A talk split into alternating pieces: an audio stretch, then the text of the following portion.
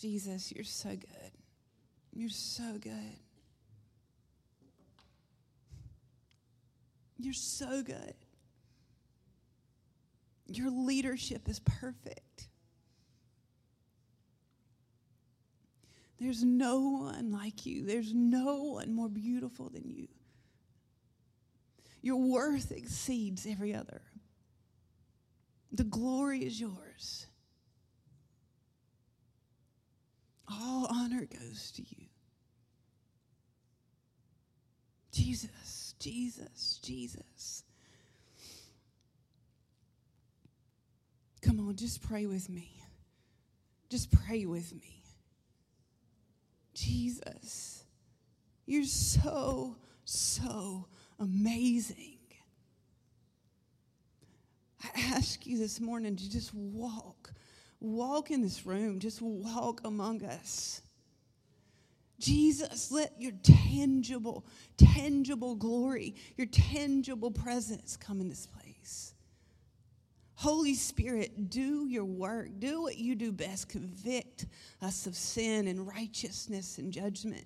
Convict our hearts that we may be able to walk boldly and purely before the Lord.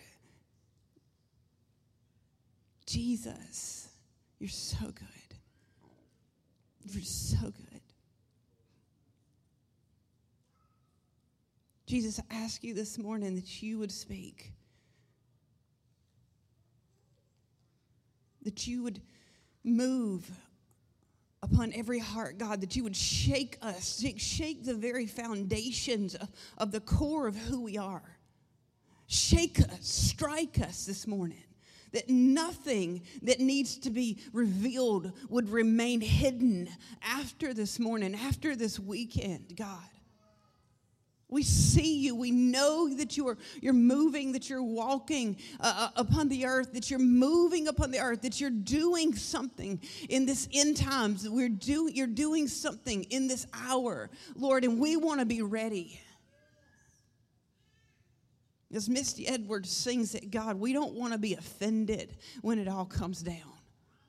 Jesus, your leadership is perfect and you're righteous.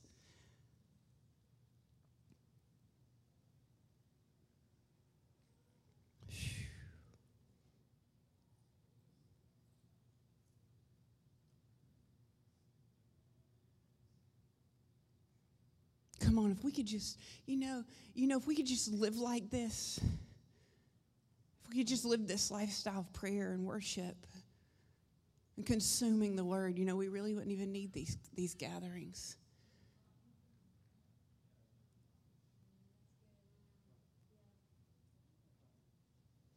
Last night, I was on the floor just in the presence of God and he was talking to me just about what he's doing and what he's what he's doing this weekend. And he he he, he asked me a question. He said tammy what is the cry of your heart? And immediately my response was what is the cry of your heart? And i just began to weep because i was surprised by my own response.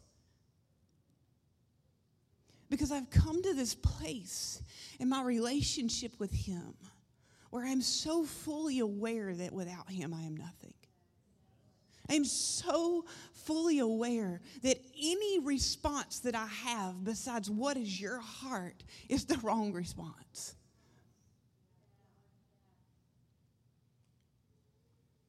And his response to me is he said, The cry of my heart is a prevailing church in the last days.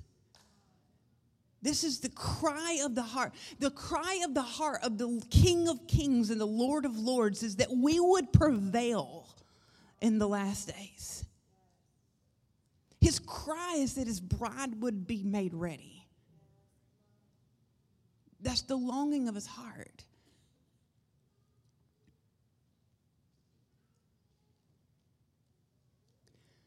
I don't typically share a lot of visions and things and I'll be honest with you, just if you knew me personally, my my my personality kind of teeters back and forth between introvert and, and extrovert. It's really odd.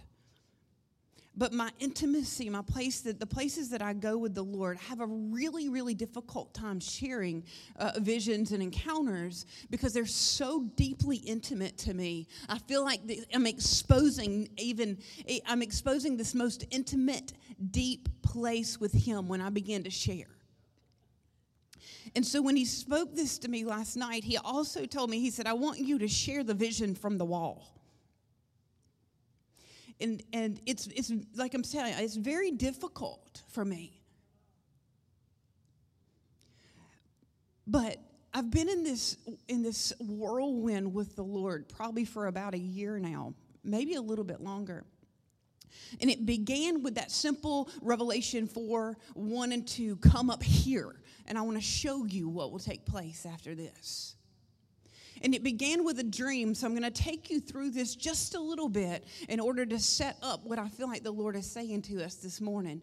But He says, Come up here. I want to show you what will take place after this. He, he begins to share His heart with me in this way. But it began with a dream, maybe even a year and a half, two years ago, where I was walking uh, through a crowd of people, which I knew to be a church, be the church. And I was on one side of this wall as I walked through the crowd of people. And on the wall was a prophet, and on the, on the, on the side of the wall was an apostle. And the prophet was the watchman, and he was standing on the wall and he was blowing the trumpet. He was sounding the alarm. And I began to, as I was walking through the people, I began to realize that the people were on the wrong side of the wall.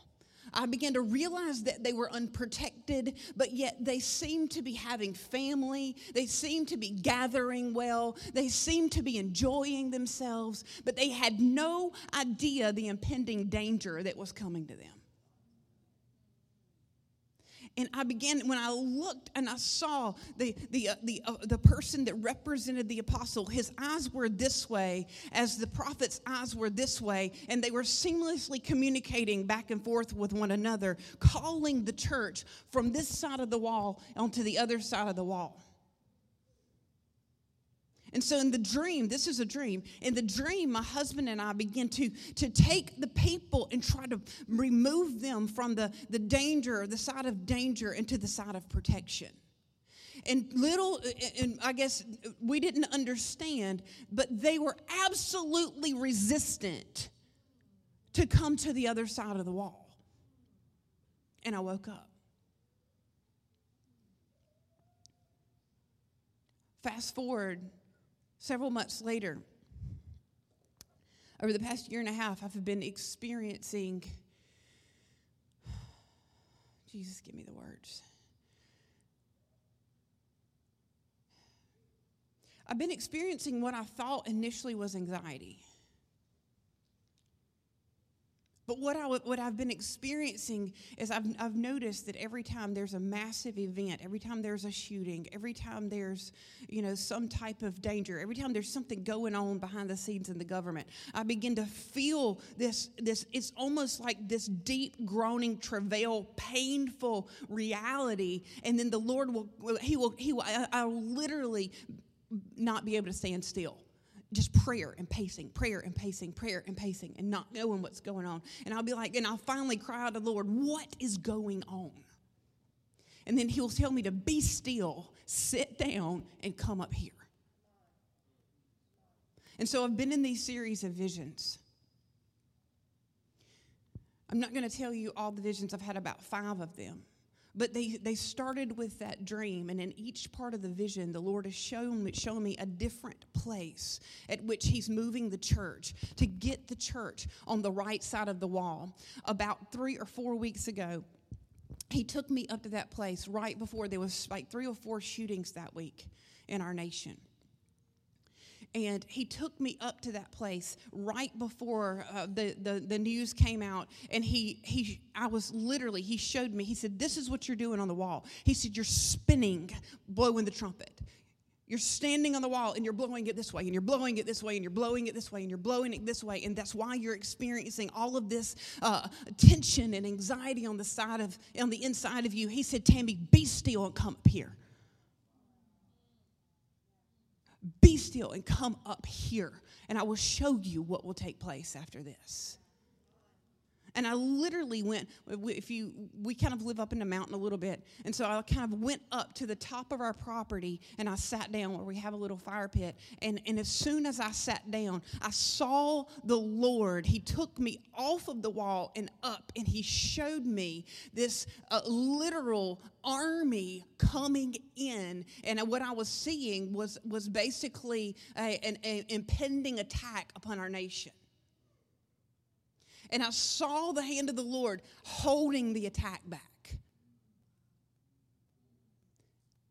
And see, this is like five out of the, you know, fifth vision out of the five that I've had over the past few years.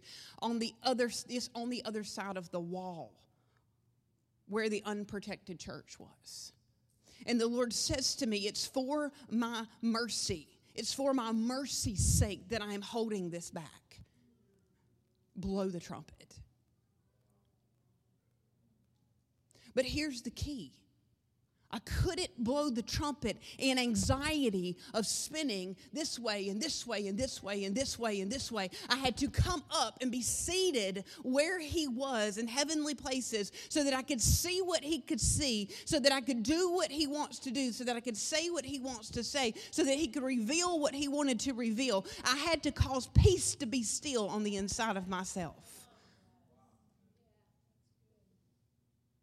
The cry of the heart of the Lord is a prevailing church that is ready in the last days. We do not talk about the end time message in the body of Christ. We are, listen, I am just as guilty of it as anybody. I see these things, I know these things, I experience these encounters, I study the word, I have this reality. But about three or four years ago, a spirit of fear came over me where I began to be afraid to trumpet the message that the impending, uh, the impending judgment as well as the impending uh, outpouring is coming unto the return of the Lord. And the Lord is saying right now, the cry of his heart is a prevailing church that is, is, is a bride that is made ready for the, his return. And it's exactly what Jeremiah has been saying. It's what other people have been saying. And thank God you guys are in an atmosphere where you're hearing this message. But it's the you're the 0.0001%. Uh,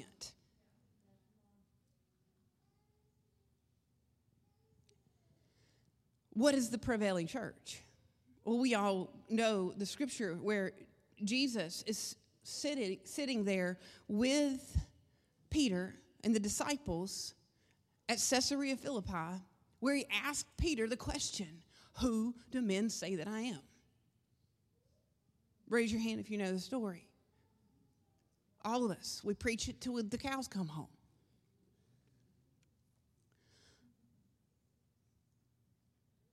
I'll read it to you one real quick just for the for for time's sake. And then Jesus replied after Peter received the revelation, he said, What? You are the Christ, the Son of the living God. And, and what did Jesus say? Blessed are you, Simon of Jonah, for uh, flesh and blood has not revealed this to you, but my Father who is in heaven. And I tell you that Peter, that on this rock I will build my church, and the gates of hell will not prevail against it. Pause. There's a prevailing that is released in this moment of revelation to Peter and to those who are seated with them, seated with Jesus in this place. If you've ever been to the place in Israel, you're seated in this place, overlooking, they were overlooking Caesarea Philippi, which was known as the gates of hell because of the idolatry, because of the stench of, of idolatry that Caesarea Philippi was in. So they're up in this place, up higher, looking where he's looking, and he's using it as an example to say, Who do these people say that I am? Because what they say really doesn't matter. Only what my Father reveals is what's going to cause you, Peter, to be able to be a living stone that I can build my church upon that the gates of hell will not prevail against. Jesus is not only revealing in this moment that he is the Christ, the Son of the living God, but he's revealing a church that must be in, in, living in the seated place, in that place in heavenly places where they receive their revelation from heaven into the earth so that they can become living stones or uh, the called out ones that can actually function in a time of crisis. That the gates of hell will not prevail against. And what did God say? He says, My, my heart's cry is that, a that w- there would be a prevailing church. My heart's cry is for my prevailing church in these last days. A bride made ready. How many of you realize that, the, that Jerusalem, the heavenly city, when it comes down out of heaven, that it is made up of the living stones? There's this theme throughout Scripture, specifically from this point forward, where Jesus and, and, and the, the apostles real, realized that they are pieces of the rock, the living stones that make up the bride. Very first thing we have to understand is the spirit of revelation is absolutely necessary not just for the prophets, not just for the fivefold ministry, not just for the intercessors, and I could go on a whole nother rabbit trail just with those things right there. But the spirit of knowledge, wisdom, and revelation, and the knowledge of Him is absolutely necessary for the bride to be made ready in the last days and to be victorious and prevail in what will be one of the most trying times that the world has ever seen.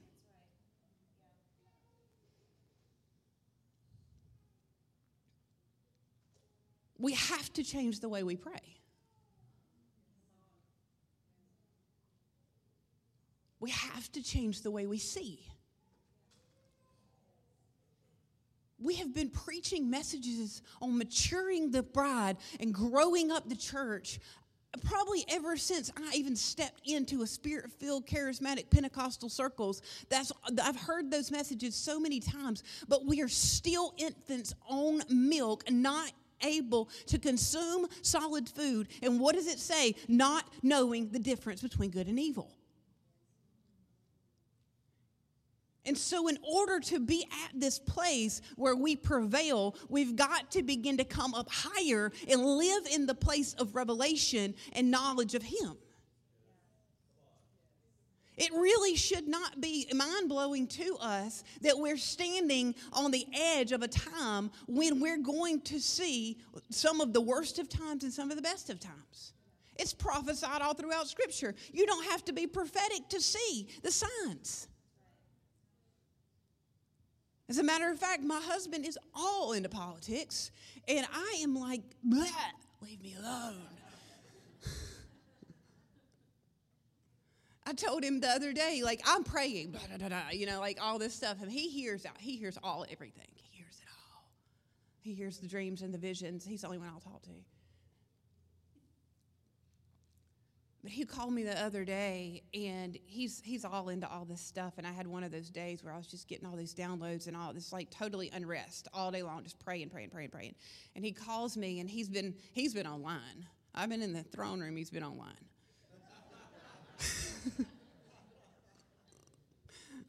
and he's going, this, this, this, this, this, this. He's just politicking it out, like all of it, all of it. And I'm like, dude, I can't handle no more.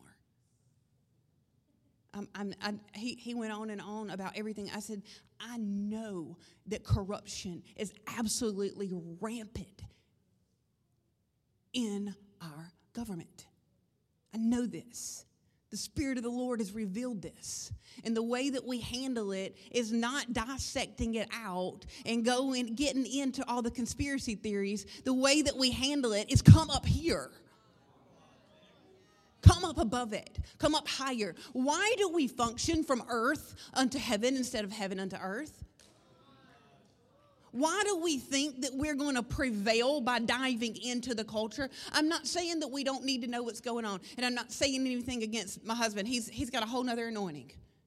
He really does. He and I work really well together. He brings me back down to earth a little bit sometimes. And I say, Come up here. and he says, But you, read you need to actually read the news. Like, I don't need to praying it. but we partner together in that. But we have to move beyond because if we keep stay in the place where we're eyeball to eyeball with social media and the internet in the world, then we're going to function in this place out of anxiety, fear, and terror instead of in this place where we can see and declare a thing and call forth the will of God in the earth. This was not even my message.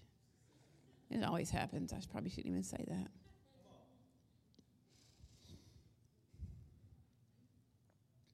We must be a revelation driven and a vision driven bride.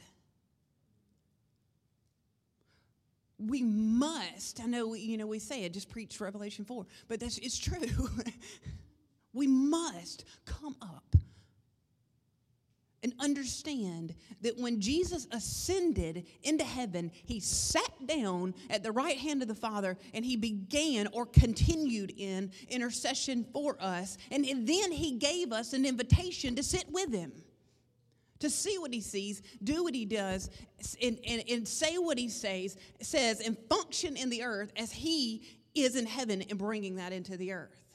And therefore, there is no fear Perfect love drives out all fear, for fear has to do with punishment. Therefore, there is no fear in love, for perfect love drives out all fear, because we begin to understand that the love of God is also eh, eh, the, the one that brings recompense and vengeance in the earth. And therefore, we're not fearful when he begins to bring about judgment in the earth because we've ascended into the place where we can see him eyeball to eyeball and do what he does and say what he says and understand that his, his judgment is perfect love.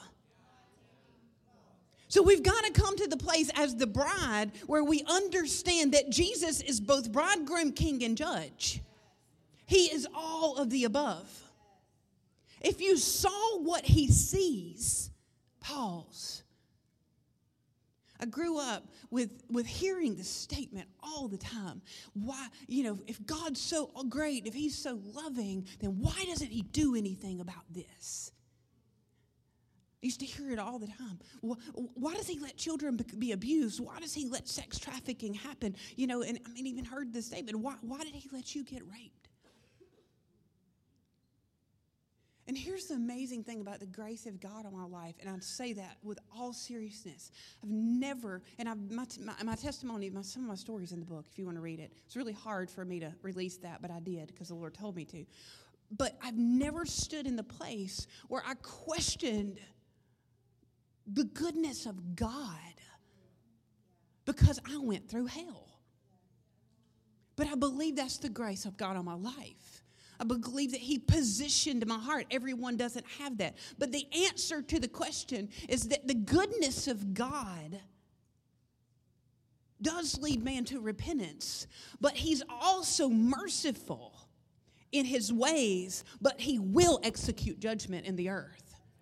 But he's called a prevailing church and a victorious bride to come up here and see what he sees and do what he does and execute his declarations and execute his judgments and execute his heart and his word in the earth. And that's not just going out on outreaches. And I'm not against outreaches, we do them and I love them. But it's not just going out on outreaches, it's actually sitting where he sits and calling forth his word. It says that he, Jesus only did what he saw the Father do, he only said what he heard the Father say, and when he said it, it was done.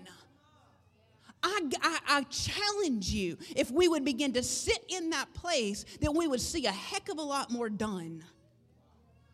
We would see a lot more shifting and a lot more changing. But our hearts are not positioned in a place that we know the character of God so well that we would not be offended when He begins to answer our prayers.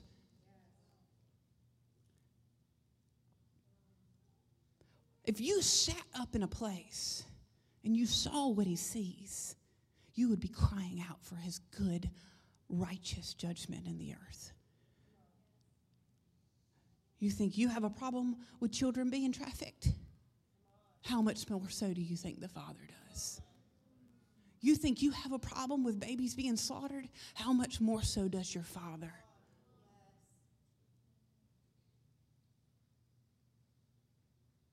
He's saying, He's interceding. He's saying, please come up here. We have to be a revelation and vision driven bride. Why do I say vision driven? It says, In the last days, he would pour out his spirit upon all flesh, and his sons and daughters would prophesy, and his old men would dream dreams, and young men would see visions. And upon my men servants and my maid servants, I will pour out my spirit in the last days. And we don't ever read the blood and the fire and the billow of smoke part. We just kind of skip past that part. But he says that he would release visions to the young men. And that's not gender specific. It's, it, he's releasing vision into the young. Why? Because vision, when I see a vision versus a dream, vision brings clarity that demands obedience and accountability. A dream is a little different. If I have a dream, I've got to kind of pull apart that dream and figure out that dream and submit it to wisdom and submit it to the Word of God. But if I have a vision, if I see that I am accountable to what I see. So the bride must be a revelation driven, vision driven bride in the last days. We cannot just get caught up in our dreams. We need the dreamers. I'm a dreamer. I'm a dreamer of dreamers. But dreaming also implies slumber. Vision implies being awake. So the young men must wake up and dream, that come to the dreamers for wisdom. I've been waging war against the spirit of slumber in my own life, literally like physical slumber. There's something about intercession prayer in the early morning hours that the Lord blesses. But it seems like every time I get into a really good routine of getting up early, something will throw me off. And so I've been waging war physically against the spirit of slumber. Because whenever He reveals something to me, I want it to be so clear that I know, that I know, that I know I am walking in direct disobedience to Him if I don't do it. I want to be able to share that with someone in my life that will keep me accountable to it.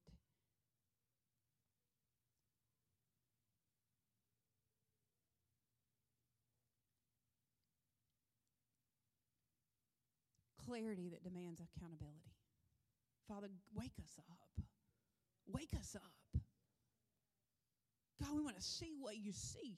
We want to see what you see. We want to we want to hear your marching orders so clearly that we know that our name's going to be blotted, blotted out if we don't w- walk in obedience to you. Lord, we want I want that. I don't know if you want that because I pray dangerous prayers. But if you aren't in the place of desiring that, you need to begin to pray yourself into that place. Why? Because the spirit of the age is rampant in our generation. Why do we need the ecclesia, the called out ones? Why do we need to be the ecclesia that the gates of hell can't prevail against? Why are we the called out ones? Because he says, Come out from among them and be ye separate. We can be in the world but not of it. But I found myself in a place here recently whenever I that, that I'll get into the place of groaning, I'll get into this place of, of, of, of intimacy with him. That the world, it's hard for me to be in it at all.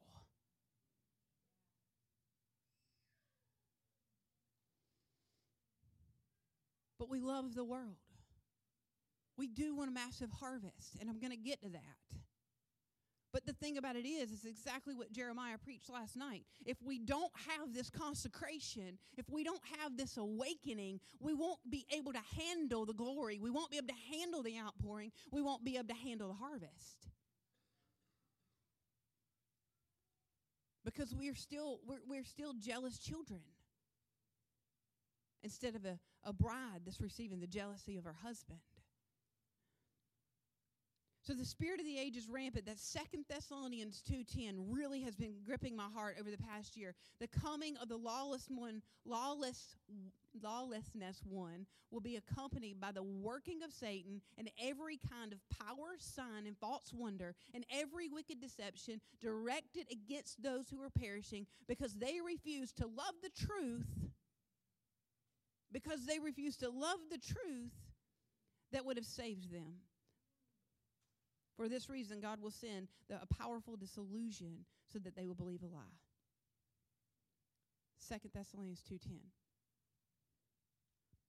The prevailing church, the bride without spot and blemish, the ones who's living in the place of revelation and vision that demands accountability, will walk in awakening and must love the truth.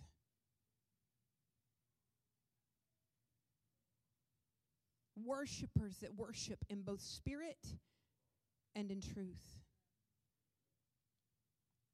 We have a generation that does not does not love the truth and doesn't even know what truth means. Truth is an ambiguous word. Truth is relevant to whatever you want it to be. What is your truth? That's a lie.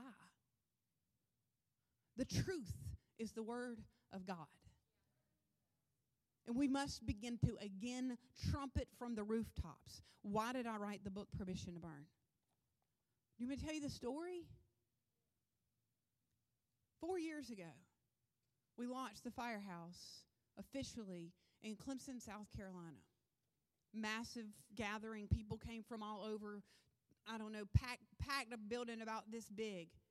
We launched this thing in this moment, we do 24 to 50 hours of worship and prayer, and it's just crazy fire the whole entire time. It's, it's amazing. But we were probably like three or four hours in, and and we began to function really beautifully in team ministry. There was different people that were kind of sharing a word, some people that were praying for other people. And I got on the microphone and began to declare this, this simple statement: You have permission to burn. You have permission to believe the word and do what it says. You have permission to be set apart. You have permission to be a holy generation. You have permission to be a, a royal priesthood. You have permission to burn. You have permission to declare the word of the Lord. And I said, if you feel like you need permission to burn, come up to this altar right now. And it blew me away that the doggone altar was four or five levels thick of college students and youth. And I literally stood on the platform and had to pick my jaw up. And I said, Lord, do they really need permission? Is it that bad? And so we began, began to pray and we began to anoint these college students and, and youth and, and, and begin to call them to a place of consecration and begin to call them and give them permission to, to believe that this is absolute truth.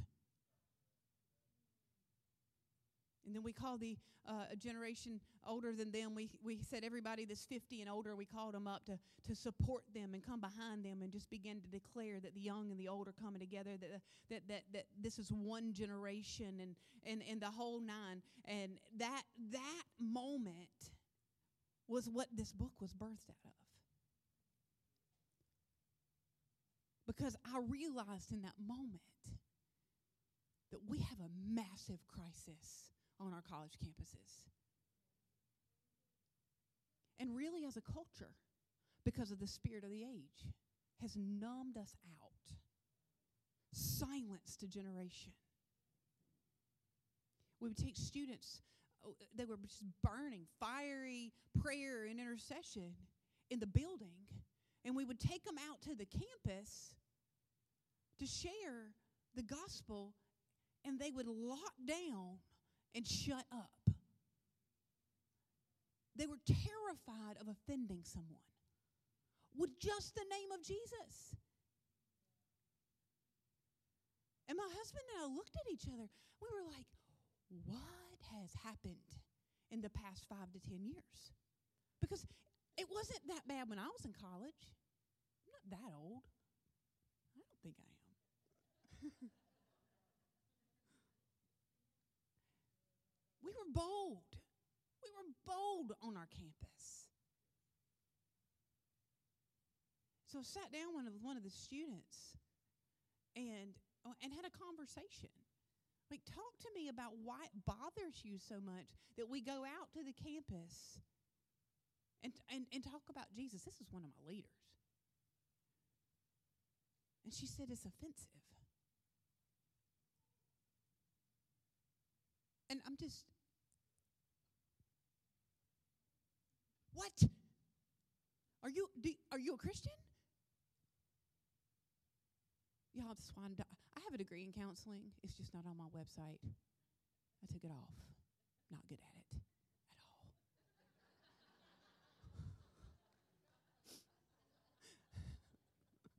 because somebody says something like that, and my face goes, and I'm like, stop, face. Stop.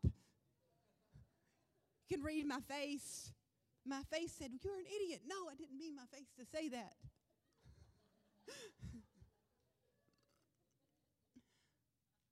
But in that moment, I realized like we have a massive issue with this spirit of the age.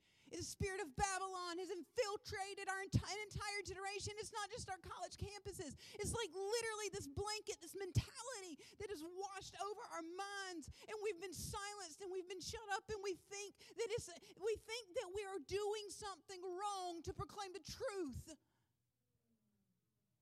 the very Jesus that we believe in, the very Jesus that was humiliated and, and strung out across, uh, on a cross that bled and died for us to be united with him in heaven, we're denying him in the public place and crazy on fire for him in the secret place, supposedly.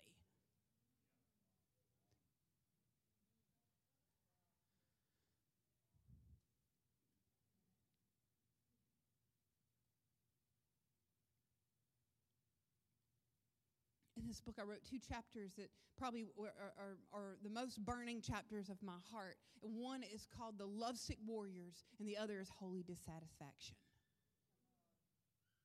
Because the cry of my heart since that moment has been God, Mark us with holy dissatisfaction. God, strike us to the place where we cannot deny your beauty. God, cause us to be so lovesick for you that we will fight and we will die for the one we love. God, raise up a generation that will burn. God, raise up a generation that will not pour or, or, or quench the spirit in their own lives. God, mark us to the place where we can't help but vomit the declaration of the Lord whenever we're in the public place.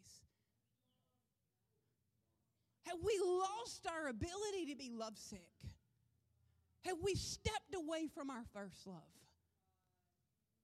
We will not prevail against the gates of hell. We will not stand against the spirit of Babylon and the spirit of the age and the spirit of Jezebel and all these other water spirits, whatever people writing books about. We will not be able to stand. And that's another rabbit trail and know the truth when someone writes some random book about some spirit. If we don't know what it is to be lovesick, set apart, knowing His truth, consuming the meat of the Word, living in constant fellowship from the place where He is sitting and not from our sweet by and by. But the first place that starts is that love sick, intimate place that's actually the first place. You can't recognize him as the king and judge if you've not learned how to commune with him in lovesick passion. If you don't understand wonder, which is the fear of the Lord, by the way, encountering the fear of the Lord, encountering Him in that, that place of, of, of being around the throne will cause you to be in such awestruck wonder in the fear of the Lord. But if we can't, if we can't come to that place first, we'll never be able to handle when He actually begins to answer our prayers about God, why aren't you doing something? Song of Solomon 5 8.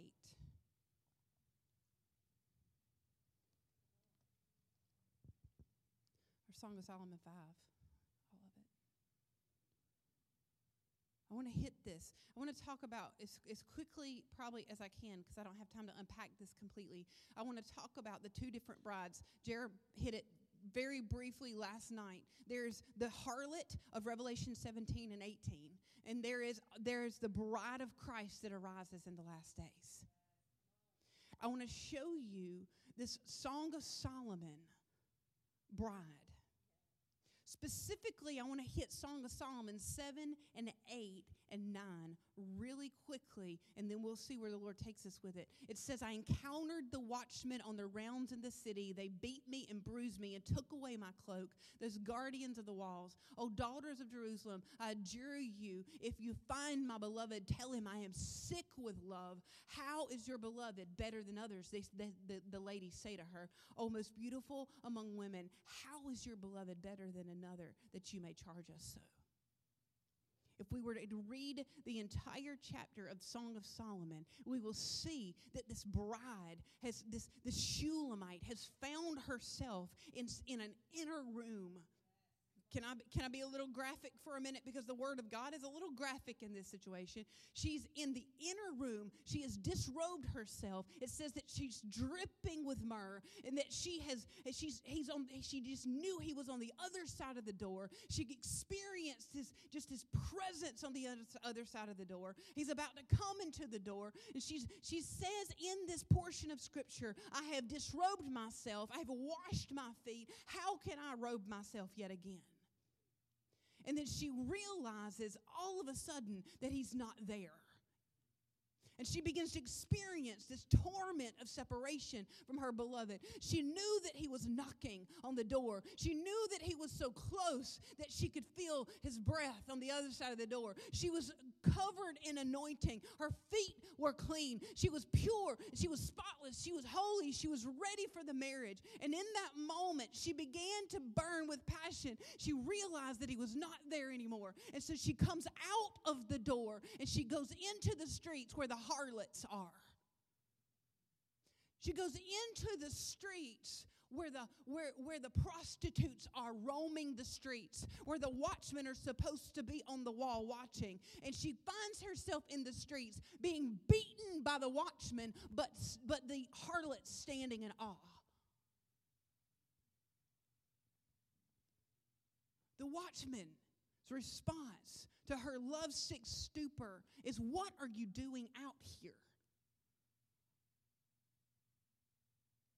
And the harlot's response is, Who is this beloved that you would be willing to go through this to find?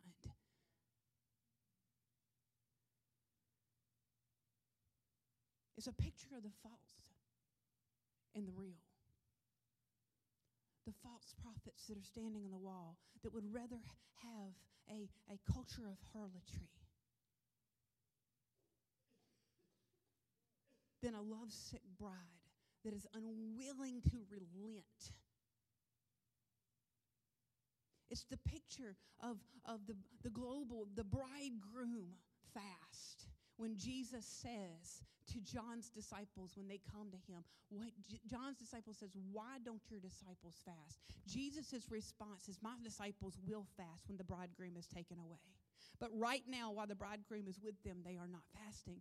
This is a picture of the bride when the bridegroom has been taken, taken away, where she's torn her clothes, where she's lovesick, rent on the inside, where there's a groaning and a yearning for him to return. And she's willing to go into the streets with her passion. She's willing to go into the streets and proclaim his beauty. She's willing to go into the streets and be beaten, persecuted, abused, and take whatever she needs to take because she's so consumed with love sickness that she does not care.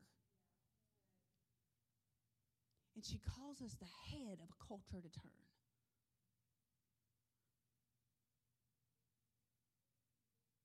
The entire culture shifts. The harlots begin to say, I want to know him. How, what, he's so much greater than all these others. Is he greater than every other lover?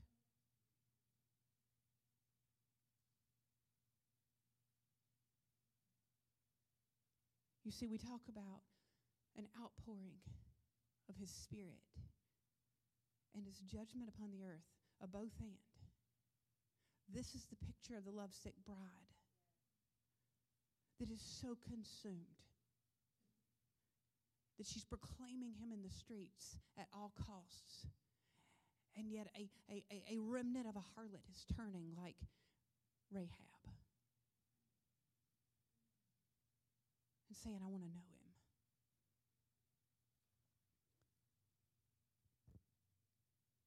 That's the both and.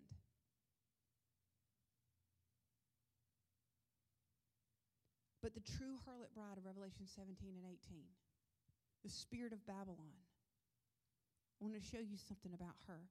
The lovesick bride weeps, she groans, she gets revelation, she drips with oil, her feet are clean, she'll go where she needs to go, she'll say what she needs to say, she'll take abuse, she'll take all of these things. She mourns. This harlot bride in Revelation 17, the spirit of the age, the spirit of Babylon, the spirit of humanism, the false grace message, the self worship, whatever you want to call it. Let's look at it in Revelation 17 real quick.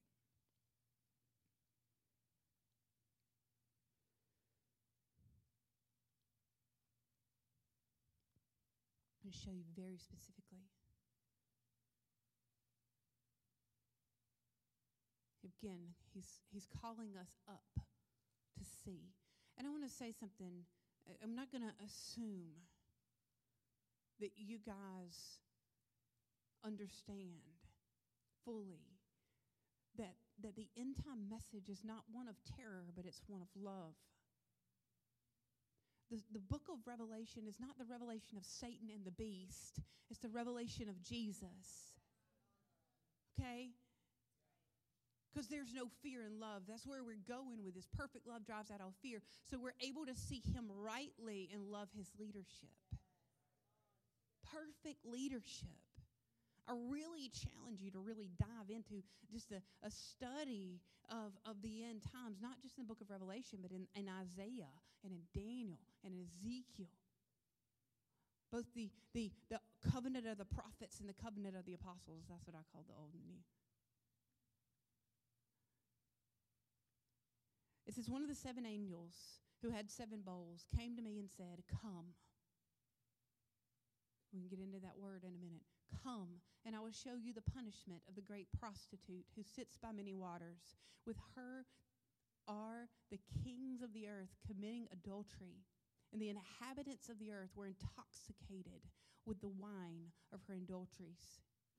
When the angel carried me away in the spirit of the wilderness, I saw the woman sitting on the scarlet beast that was covered with blasphemous names, had seven heads and ten horns. The woman was dressed in purple and scarlet, was glittering with gold, precious stones and pearls, and she held a golden cup in her hand filled with abominable, abominable things and the filth of her adulteries and the name written on her forehead was Babylon the Great, the mother of prostitutes and the abominations of the earth. I saw that the woman was drunk with the blood of God's holy people and the blood of those who bore the testimony of Jesus. And when I saw her, I was greatly astonished. There's two times that, G, that, that John is astonished in the scriptures. One was when he looks on the harlot, and the other is when he looks on the bride. And the angel said, Why are you astonished? I will explain to you the mystery of the woman and of the beast at which she rides, which has seven heads and ten horns. And he goes on to write about more about her. But I want to point out very clearly, let me find it. I have it. Let me, let me open my paper Bible.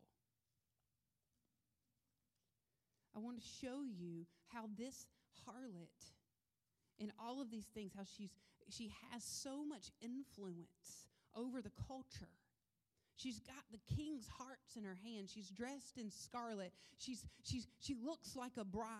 She looks like a queen lifted up. They're intoxicated with her adulteries. They're drunk in a stupor, in a slumber, unable to understand, unable to see the depth of her deception.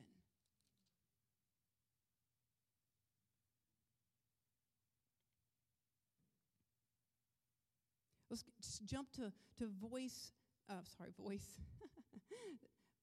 Jump to, um, okay, yeah, sorry. Now go over to, to Revelation 18.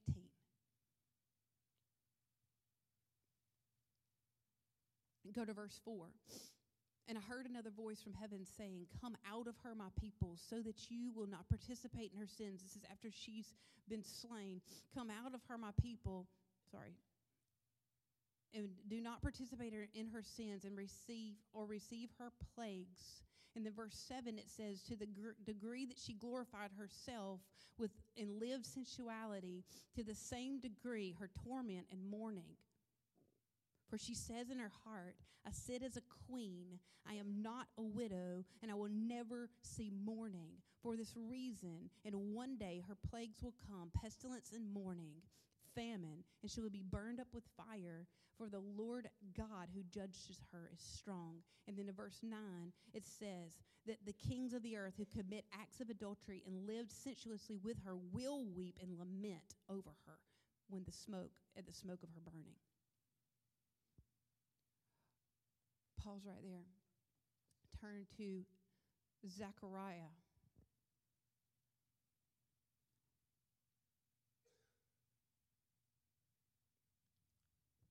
Twelve ten.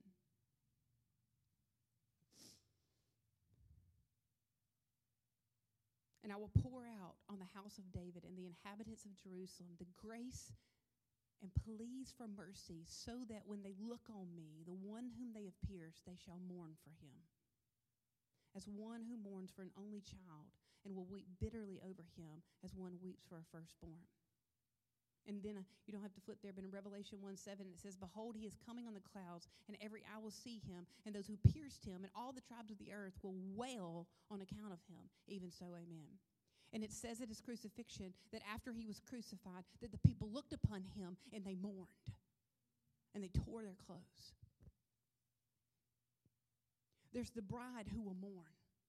There's the bride who, who is willing to go out into the streets, the Song of Solomon Shulamite, the one that is willing to go out to the streets and take whatever she must take in the midst of the culture. And she mourns over the loss of him. She mourns over the separation from him. She's the lovesick warrior. She's wholly dissatisfied. And then there's the harlot of Revelation 17 and 18 who refuses to mourn who has captivated the culture who are drunk on her sensualities. She's got the kings of the earth around her. And she says to herself and she says to them, There is no need to mourn, for self exaltation is what you need. This is about you. This is about me. The spirit of Babylon is the gospel of humanism. The harlot bride in the last days comes in and deceives with sensuality. Have you ever, and, and this is BC, before Christ days, have you ever been drunk?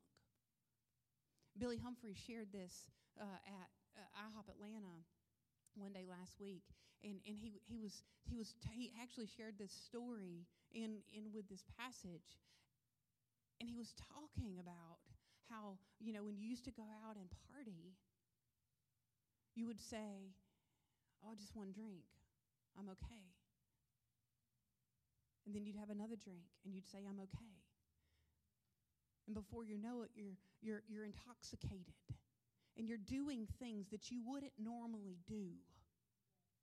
Your senses and sensuality has been heightened into the flesh realm. You all of a sudden, and he didn't go into this, but you all of a sudden most of the time have some kind of sexual sensuality that, that you could have held at bay before you began to drink that drink. It says that the harlot of Revelation 17 has the kings intoxicated with her adulteries. It says in Matthew uh, 24 that even the elect will be deceived. How did the elect become deceived? Because they get wrapped up in the harlotry of the false bride. If, the, if, if she is a harlot, that means, in my opinion, she was once in covenant and now she's out of covenant. She represents a religious system, not just a world system.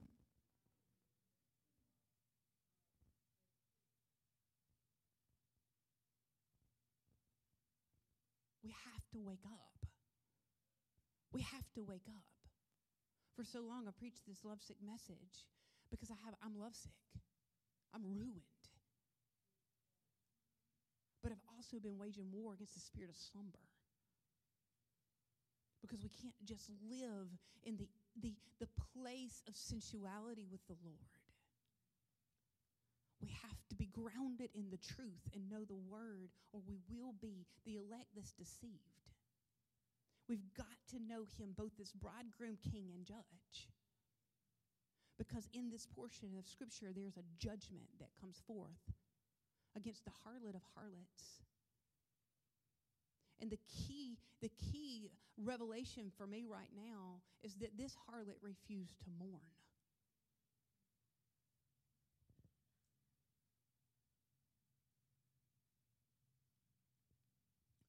Many of us, we call ourselves the burning ones. We love the fire of God. I love the presence of God. Matthew 3.11 says that Jesus is the baptizer in the Holy Spirit and fire. John the Baptist baptized in water and he prepared the way for the baptism of the fire.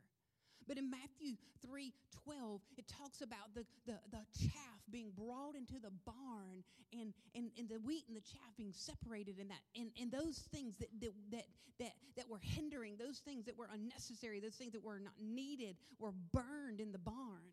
We don't like to talk about the side of the fire that causes purification and cleansing and consecration and being set apart until we actually enter into a true place of holy dissatisfaction.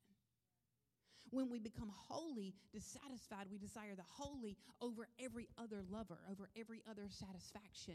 That's when we begin to enter into the place where we love both the truth and the spirit, where we're living in the place of awakening, because we're constantly living out what I call the Sermon on the Mount lifestyle, where we live lowliness, where we live in being poor in spirit, where we live in humility. It doesn't matter how high I get with God, it doesn't matter what platform I stand on. It doesn't matter how good things are going in my life. I know that I am poor in spirit. I know that without Him I am nothing. I know this because I live in relationship of, with Him and I'm wholly dissatisfied with anything besides Him. And every other lover must bow itself to His presence.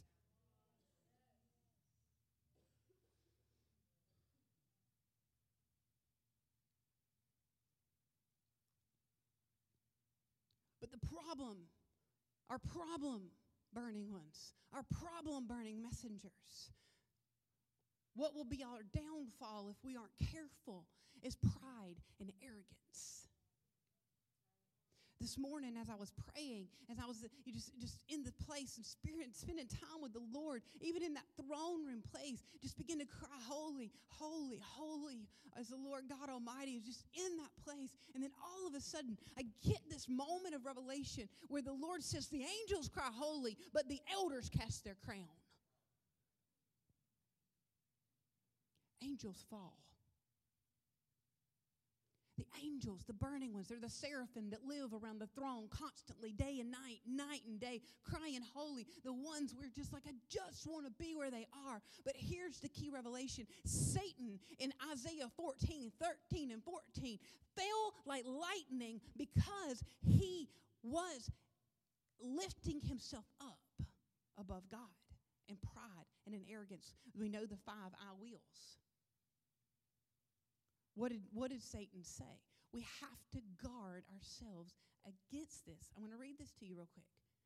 This is, this is just a really, really trumpeting message right now of both the wonder and the understanding of the judgment of God.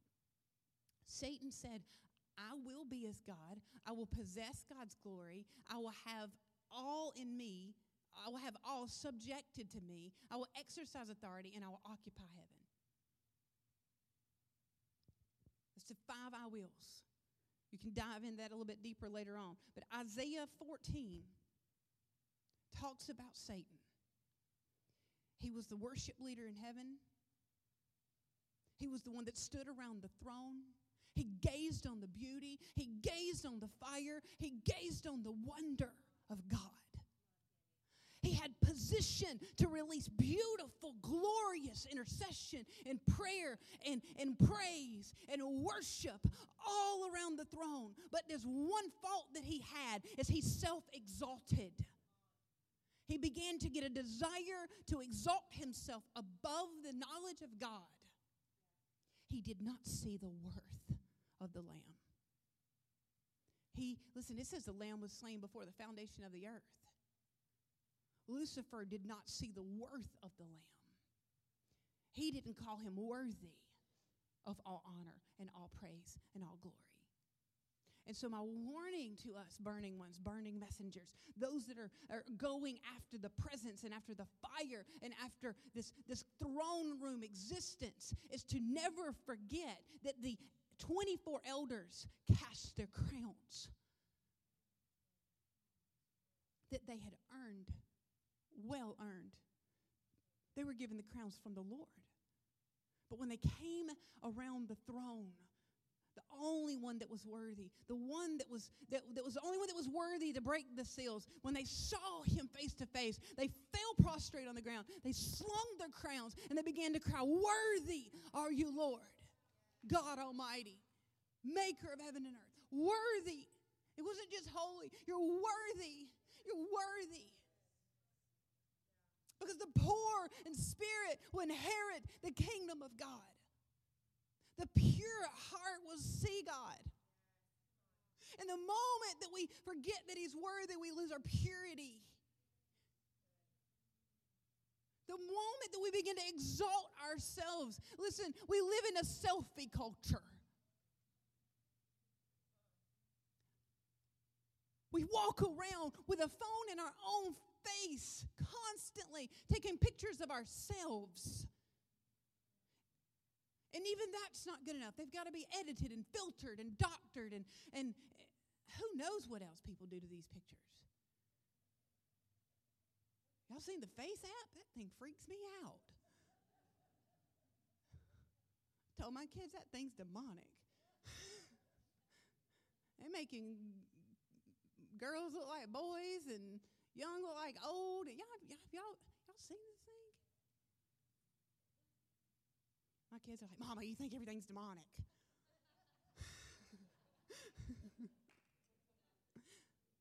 my, my daughter, my oldest daughter, is like, just say we don't live in this culture. It is kind of funny that what I would look like if I was a boy. And I'm like, I don't like it. Don't like it. You're not a boy. Don't even think about it. The Lord rebuke you. but the, the, temptation is a self exaltation. The temptation is, is promoting self and exalting self, and this is about me, and this is my platform. And every time when we come to the Lord, are we talking to Him about ourselves, or are we talking to Him about Him? Listen, I'm a words of affirmation, acts of service kind of girl, okay? That's that's my love language. Acts of service. You you pat me on the back and do something for me, I will love you your whole life. So this is a giant I've had to slay. God, I don't need to hear how good I am all the time to feel worthy. I need to know how good you are. I found myself recently saying, I don't even know you. I want to know you. I want to know you. I just want to know you. Man, I started getting into this revelation about the about Zechariah 10 12, and they will look upon the one whom they had pierced, and they will mourn. And I began to just cry out, God, I just want to see you rightly. I just want to see you rightly. I want to mourn. I want to weep. I want to groan. I want to birth something in the earth that glorifies you and not myself. That's the Hannah cry, by the way keep us here all day if we go into that. Satan tempted Jesus in every way, in the same five I wills, the same opportunity Jesus had to exalt himself was crazy to me. That he took Jesus into onto a place and he told him that all of this would be his if he bowed down and worshiped Satan. And I'm thinking, how stupid is that? This is Jesus, King of Kings and Lord of Lords. It's already. But the truth of the, of the matter is, is that he's been tempted and tried in every way that we have been. And so here's the thing we must keep our eyes open. We cannot be drunk with the intoxications of the world, or we will give in to the temptation of Satan that will sound like God when God says, Every place that you should put your foot will, begin, will be given to you. And we begin to go, This is my territory, it's mine.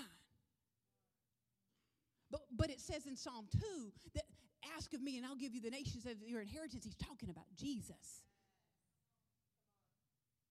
So all I am is a living, moving, breathing territory taker for Jesus.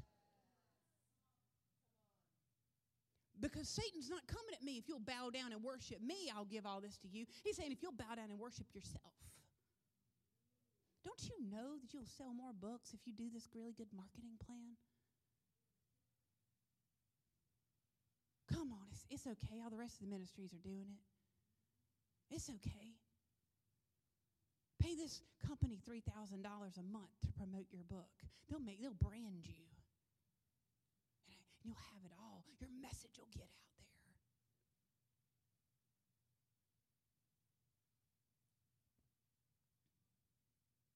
Crickets. It's the temptation. It already belongs to me. Jesus has given it to me. I don't need to give it to myself.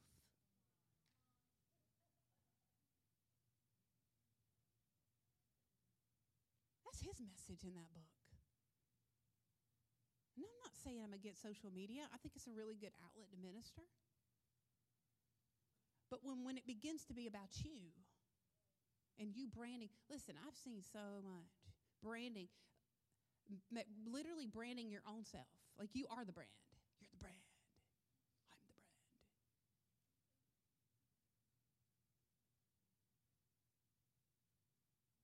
And, and, and, and the, the thing about it is, is that stuff is not wrong if we know how to live poor in spirit. If we know how to walk out that, that Sermon on the Mount lifestyle.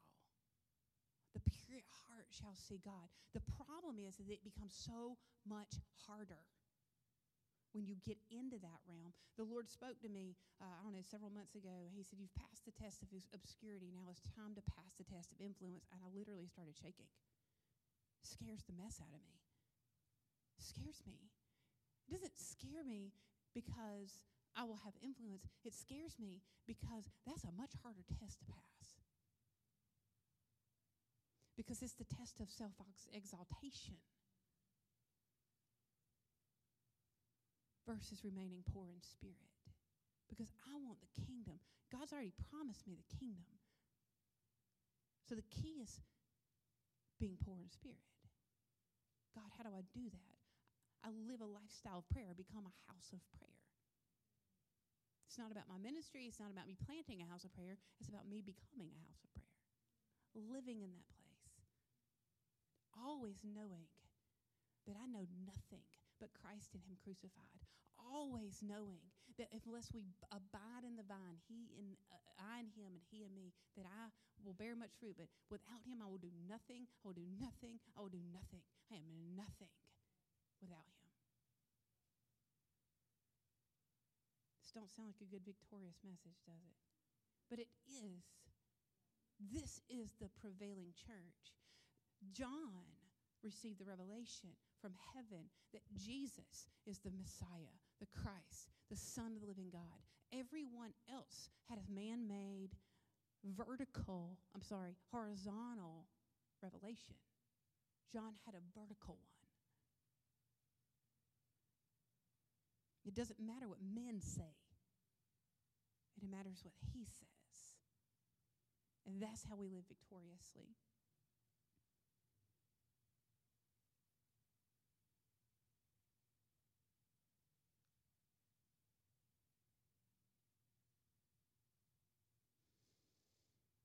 Father, we just thank you for revelation.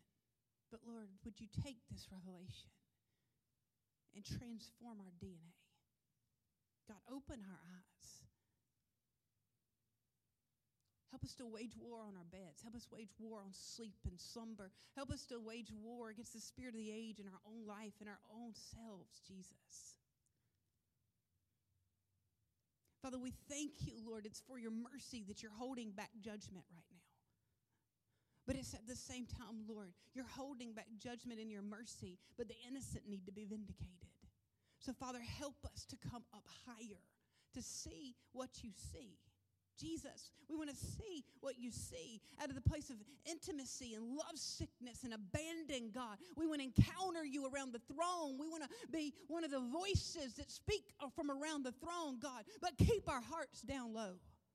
Keep us poor in spirit, God. Keep us in the place, Lord, where, where we're bowed down before you, Lord, although we're seated with you. God, I thank you, Lord, for godly confidence. I thank you for the confidence that your word runs swiftly and that you accomplish what you send your word forth to accomplish. God, we thank you for the confidence to step where you've called us to step and take territory for your glory. But God, may we never think that it's about our glory. Strike us, Lord. Strike us, God. Strike us. Strike us, Lord.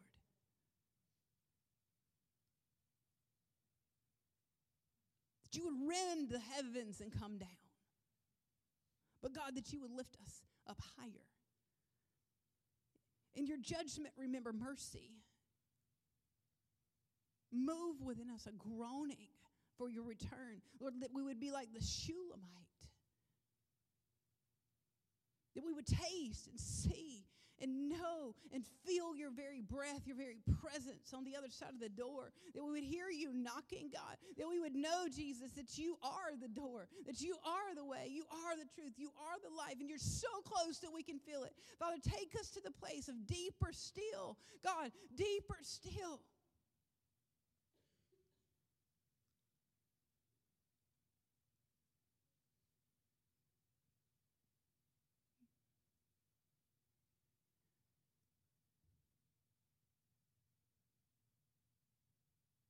you want to come up and play a little bit? I just want to give you an opportunity just to come. Come and let Him really just go deep in the recesses of your heart.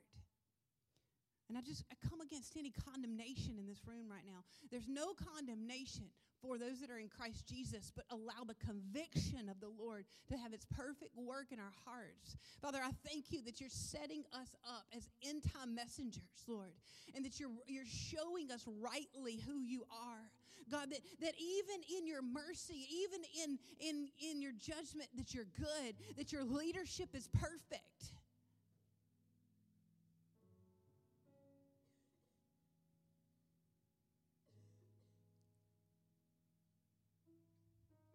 You are a holy nation. I just want to declare this over us right now.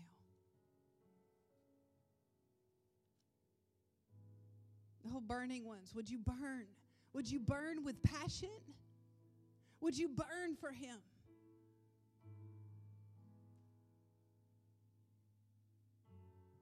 But you are chosen people, a royal priesthood, a holy nation, a people for God's own possession, to proclaim the virtues, the righteousness, the virtues of Him who called you out of the darkness into the marvelous light.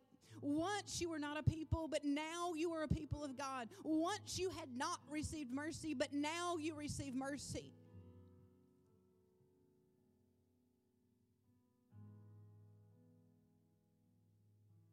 Father, break the chains of compromise from a holy generation. Break us, break us out of compromise. Break us out of compromise. It's your kindness that leads us to repentance. It's your mercy that draws us in. Break us, Lord. Break us out of compromise. Meet us where we are, Lord. But call us up higher, Lord. That we would move out of the place of, of living in constant fear and anxiety, but loving your leadership, knowing who you are. But Father, we say this morning, God, we don't even know you. Help us to know you. Help us to know you. Just want to know you. Oh God, we've spent too much time asking you who we are. We've spent too much time asking you about our identities, God. We've just spent too much time asking you about our destiny, God. We've spent so much time asking you about who we are, God, but we want to know who you are. We want to know you. We want to see you. We want to see you rightly. God, for weeping endures for a night, but joy comes in the morning, God. Help us to weep and mourn as we look upon the one we've pierced, God, but to rise up with joy at the bridegroom who is coming.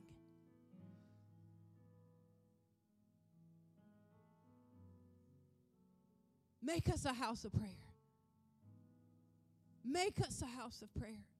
Make us ready. Right now, God, I just ask you that you remove any blinders from our eyes, that we would see you rightly.